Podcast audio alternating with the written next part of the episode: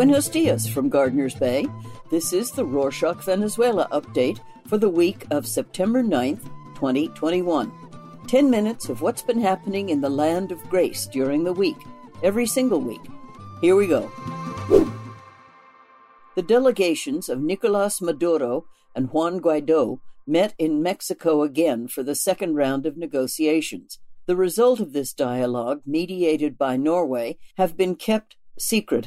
However, on Monday night, the 6th of September, spokespersons for each of the factions announced the first two agreements that have been reached. The first, to establish mechanisms to obtain resources and thus address the effects caused by the COVID 19 pandemic in all areas. The second suggests that some of the sanctions on the Maduro government will be lifted, although which ones were not specified. Despite the agreements, Maduro continued to accuse Guaido of wanting to seize power from him in 2019 and mentioned that he regrets having removed the figure of the protectors, members of the Communist Party in charge of monitoring the elected opposition regents. After 10 years of prohibition, 30 casinos have been given the okay to reopen this week, despite no formal announcement by Maduro. Several hotels and clubs received notification to begin operating again. However, further executive and legal decisions are expected because, according to legal regulations, a consultative referendum must be held so that they can be installed. Additionally, there must be sign off that the casino or club is inspected and must be located in declared tourist areas. Also, in economic news, another of the measures gaining traction so the Venezuelan state can receive greater income is to make wired remittances sent from abroad enter through the formal market. Cesar Atencio, president of the shipping agency Zoom, a subsidiary of Western Union in Venezuela, reported that around $1.2 billion a year enter the country in remittances, but that most of the money enters informally and that the average of each transaction is approximately $100, although the amounts vary according to the country of origin. For their part, the Venezuelan joint ventures continued to be left alone. This time, the Japanese oil company Inpex Corp sold two Venezuelan oil and gas assets to Sucre Energy Group, a private exploration and production company that bought the 70% stake of Inpex in the natural gas joint venture Gas Guarico with the state oil company PDVSA, as well as its 30% stake in the Petroguarico joint venture, INPEX, is the latest in a group of large oil companies to abandon once promising assets in Venezuela. And now, in international news, Colombia has started phase two of the ETP for Venezuelan migrants. More than 1 million Venezuelan migrants successfully registered in the unique Registry of Venezuelan Migrants, and in the coming days, fingerprints, photographs, and other biometric data will be taken that will allow for full identification of the migrant, and in this way, they will be able to participate formally in Colombian social and legal life. Last Wednesday, the 1st of September, Argentine Patricia Tappatá Valdez was appointed as a member of the International Independent Commission that monitors the situation in Venezuela at the Human, UN Human Rights Council. She becomes the third member of the council, joining Portuguese jurist Marta Valiñas and Chilean Francisco Cox Vial, and she will replace Britain's Paul Seils, who resigned from this position a few months ago. Technology and Sesame Street come together to accompany Venezuelan migrants. Sesame Workshop, the NGO behind Plaza Sésamo, has developed Sesame Garden, a device that sends a Wi Fi signal to smartphones and shares content for children 0 to 5 years old. This device will be located in places such as health centers and community kitchens in cities where there is greater Venezuelan migration, such as Bogota in Colombia or Lima in Peru.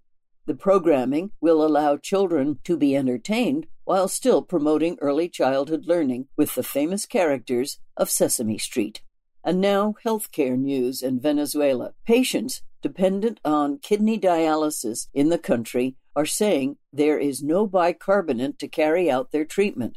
More than 1,000 patients in different cities around the country have cited shortened treatment times, with some reductions going from four to two hours. This, in the long term, deteriorates their body because the blood is not properly cleansed of toxins. Bicarbonate is a chemical compound that is distributed exclusively by the Venezuelan Institute of Social Security, IVSS, directly to dialysis units, and therefore it is the exclusive responsibility of the state to acquire and distribute it.